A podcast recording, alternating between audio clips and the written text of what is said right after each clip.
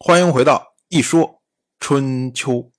鲁国第十七任国君鲁申进入在位执政第十五年，晋夷吾不进秦国的国都，这个事儿就不算完呢。我们之前也讲了，秦国的大夫们都等着这一件大功劳啊，等着接受封赏呢。如今他不进国都，不向祖庙献福。那这赏赐就下不来啊，所以大家就不停的请求说：“哎，我们赶快、赶快、赶快、赶快把晋夷吾送进国都啊！”秦始皇这边也为难呢。秦始皇心说：“你们这帮人是不是不长眼呢？你没看我家里面那位正闹得欢呢吗？我怎么往里送啊？”可是这个话不能这么着直接说，所以呢，秦始皇就换了一套说辞。他说啊。俘获晋国的国君，这个本来是大喜事儿啊。但是呢，你看我家里面那位那么着闹，如果要是我们处理不得当，搞不好喜事变丧事啊。我不高兴了，你们能高兴得了吗？况且呢，晋人他们用幽妻来打动我。战败了之后，一帮人拿着帐篷跟在我们后面，这种情绪啊，我们还得要注意啊。而且呢，他们还用天地来约束我，说这个天地都听见了，我不会把晋夷吾怎么样。所以，如果我们不考虑他们的这些忧虑，我们不考虑他们的这些想法。那么就会加重他们的愤怒。从我们的角度上来说，我们承诺说：“哎，只是带着晋夷吾来秦国逛几天。”如今呢，我们要处置他，这就是失言呢。我们失言，那么就是背弃了天地，加重他们的愤怒，我们将难以承受。背弃天地，我们会遭遇不祥。所以啊，大家这个事儿就别想了。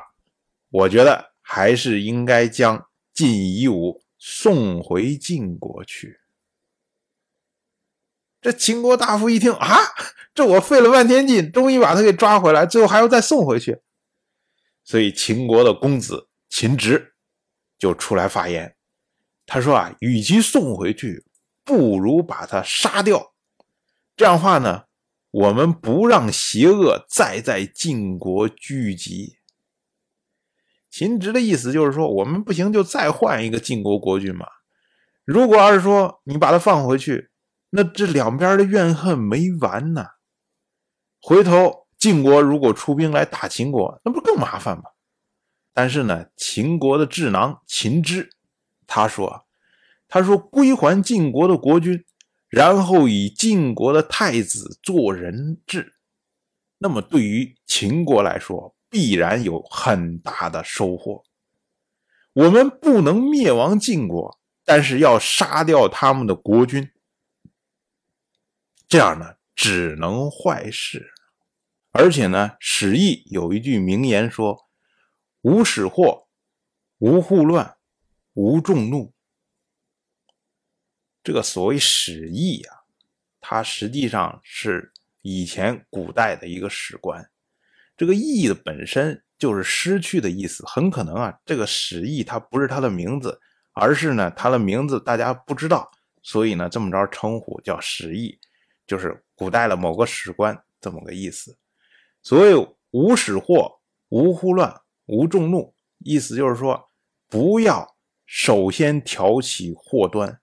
不要以祸乱来谋利，不要加重别人的愤怒，就这么个意思。所以呢，秦之接着说：“说你加重别人的愤怒，我们将难以承受；欺凌别人，我们会遭遇不祥。”其实这个话呀，跟秦始好说的差不多。所以呢，秦始好一看，还是秦之说的考虑的比较周全，不像秦直一说要杀掉要什么的，这个可能会有后患，所以呢，秦始皇就允许晋国和秦国讲和。当然了，条件自然就是你以前欠我的，当时承诺我的这些承诺，哎，都要兑现。其次呢，就是你的太子要送到秦国来做人质。这一下呢，晋夷吾哎，又落到秦始皇手里面了。那当然了，你什么条件随便提，我都答应，跟那会儿要回国的时候是一样的。而且呢，这一次他所交托的人也是一样的，他派出来跟随他一起前来的晋国大夫叫西岐，让西岐回晋国告诉吕生，并且呢招吕生入秦。哎，之前晋夷吾。要回晋国继位的时候，也是这位吕生在内部运作。因为吕生是一个非常有智谋的人。这位西岐回到晋国之后，马上跟吕生商量。吕生一听啊，这个事儿啊，必须要国人的同意，就是我们要得到国人的支持。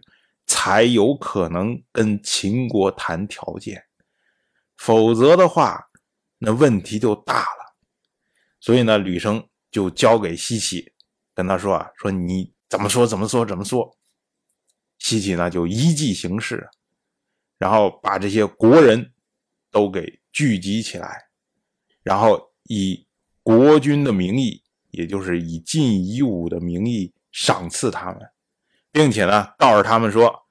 金一武在秦国让我给大家带话，他说啊，孤虽然能够回国，但是呢，已经为社稷带来了耻辱，请大家暂补吉日，立我的儿子晋宇做国君吧。这一席话一说呀，底下听了这些人都放声大哭。我们要说啊。吕生交给西岐的这么一套话首先在称呼上用了“孤”这个字。我们之前讲过，春秋时代国家遭遇到灾难的时候，国君要称孤，要降服，要策略。所以称孤也就意味着晋夷吾将韩渊之败看成是国家的灾难。然后紧接着呢，他又提出来说，因为为社稷带来了耻辱，所以呢要去君位，要把这个国君的位置让给自己的儿子。那这是什么？这就是在承担责任呢。当然，这些都是空口白话。关键的问题是，西岐还带来了国君的赏赐。那么，从这些晋国的大夫的角度上来看，突然之间呀，金一武以前屡次失信，然后做事情懈怠的这个形象，整个去掉了，没有了，变成了一个远在秦国，不断的在自省、主动的承担责任的这样的一个贤君。他不只是把自己应该担负的责任给承担了，他把这些群臣应该担负的责任也都一肩担起，而且还不忘。拿出东西来赏赐这些群臣的辛劳，那你想，对这些晋国的大夫来说，那是何其的感动啊！这样一个好的国君，竟然被秦国人给掳走了，这是奇耻大辱啊！晋国从来没有碰到的情况，所以在这种氛围之下，众人大哭。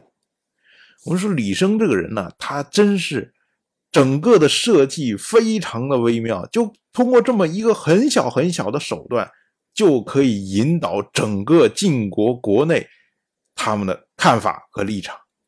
但是这儿有一个小小的细节需要注意，就是晋夷吾拿什么来赏赐这些大夫，或者我们说吕生以晋夷吾的名义。他拿什么来赏赐这些大夫？我们知道啊，一个国家他在战胜的时候，然后行引之之礼，大赏群臣，这是很正常的事情。可是现在的晋国，他是战败，我不能说啊，我国家战败了，大败，然后呢，下面这些群臣因为辛劳，所以呢，我给你加官进爵，这种事情做不出来。可是如果你拿财物赏赐，晋国的公室能有多少财物能赏了大家这么感动，这么痛哭流涕？晋国能用来赏赐的东西只有土地。但是，在春秋时代，土地和爵位是挂钩的。如果你是战胜了，我赏给你爵位，自然跟着土地一起赏给你。可是你战败了，我不能赏给你爵位，我怎么赏给你土地呢？所以，吕生在这个时候干了一件晋国历史上非常非常非常重要。甚至在中国历史上都非常非常非常重要的事情，就是他创立了一个新的制度，叫做原田制。当然，我就这么一说，您就那么一听。感谢您的耐心陪伴。如果您对《一说春秋》这个节目感兴趣的话，请在微信中搜索公众号。一说春秋，关注我，您不仅能得到一说春秋文字版的推送，还可以直接和我互动交流。我在那里等待您的真知灼见。